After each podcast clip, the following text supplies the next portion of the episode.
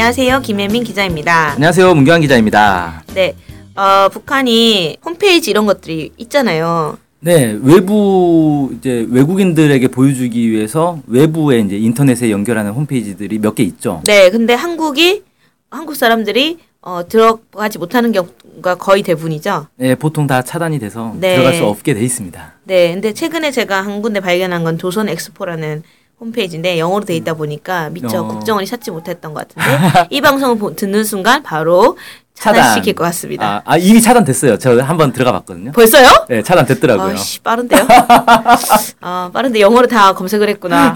왜냐면 그거를 파악하기 어렵거든요. 아, North Korea란 말을 잘 찾기가 어렵습니다. 음, 아씨 빠른데 조선이라는 말을 보고 파악을 한 건가? 네 슬픈 현실이네요. 네. 네. 그와 비슷한 홈페이지가 또 있어요. 어 이제 차단되겠다. 아, 이미 차단됐어요, 여기도. 헐. 네. 이 3월 1일에 네. 개통을 한 홈페이지인데 메알이라는 홈페이지가 있습니다. 네. 3월 1일에 개통됐다라는 소식을 우리가 보도를 했는데 네. 며칠 지나서 차단이 됐더라고요. 어 저희 때문에 차단된 것 같은데요? 그래서 왠지 아 이거 괜히 소개했나? 네.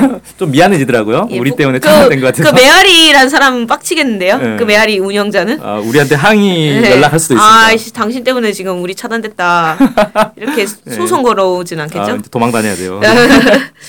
네. 네, 여기가 이제 뭐냐면은 북한의 무소속 민간 단체 아리랑 협회라는 게 있대요. 음. 음, 여기서 만든 일종의 언론 보도 비슷한 홈페이지예요. 네. 이 아리랑 협회에서 뭐라고 했냐면은 아리랑으로 상징되는 결의의 마음과 마음을 하나로 합쳐 민족적 유대를 잇고 통일을 성취할 일념으로부터 메아리 홈페이지를 새로 개설했다 이렇게 네. 취지를 밝혔어요. 네네.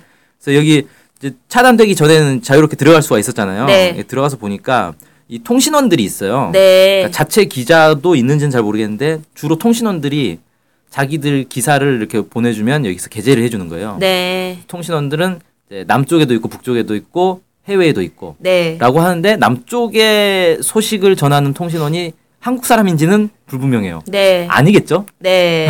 아무래도 이제 해외 동포들이 남쪽 소식을 그냥 전하는 것 같습니다. 네. 아, 이게 일종의 그러면은 어, 아리랑 노래 소개하는 그런 데가 아니군요. 예, 예, 그렇습니다. 아, 전 아리랑 협회라고 해서 아리랑 노래 소개하는 홈페이지인 줄 알았네요.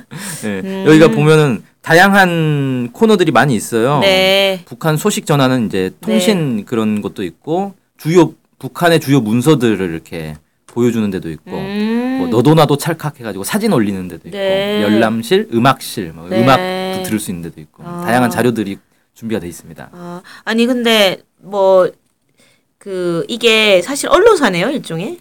음 그렇게 볼 수 있을 것 같아요. 통신원들이 음. 기사를 이렇게 계속 보내주는 그러니까. 거니까. 음. 어, 신기하다.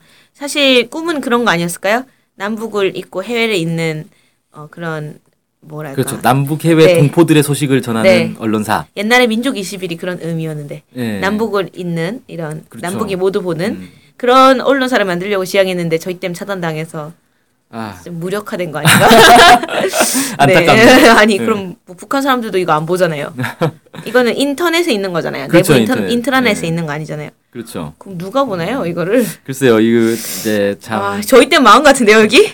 근데 이제 그런 건 가능하죠. 북한에서는 이 인터넷으로 연결을 못 하는데 메아리 홈페이지 내용을 북한 내 인트라넷에도 또아 같이 똑같이 올릴 수도 있죠. 예, 구축을 아. 해놨으면 북한 사람들도 보긴 하겠죠. 근데 아. 북한 사람들이 굳이 메아리를 볼까 싶어요. 노동신문도 있고 조선중앙TV도 있고 그런 아니, 것으로 보니까. 근데 이제 남한 소식 보고 싶은 분 볼 수도 있죠. 음, 해외 네, 소식이나. 그럴 수도 있겠네요. 네. 예. 이게 그 개통한 지 얼마 안 돼가지고 음. 사실 기사가 많지는 않은데 대략 하루에 한 네댓 개씩 소식들이 올라와요.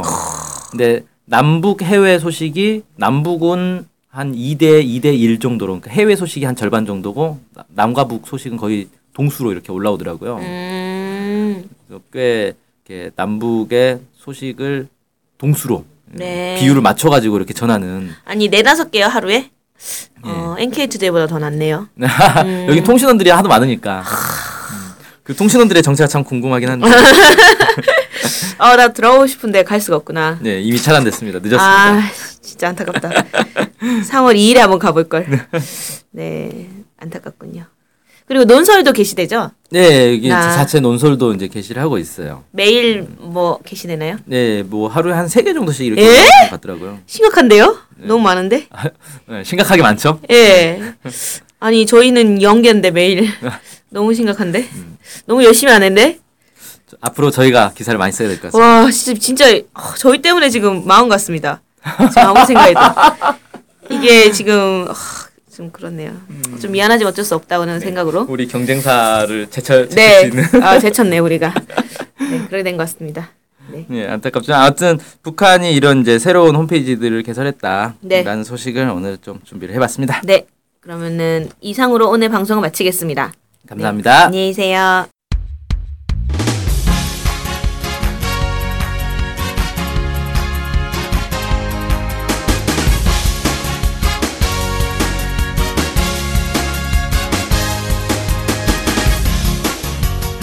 팟캐스트 많이 들으시나요? 그럼요. 구독하는 방송만 10개 정도 됩니다. 와. 와.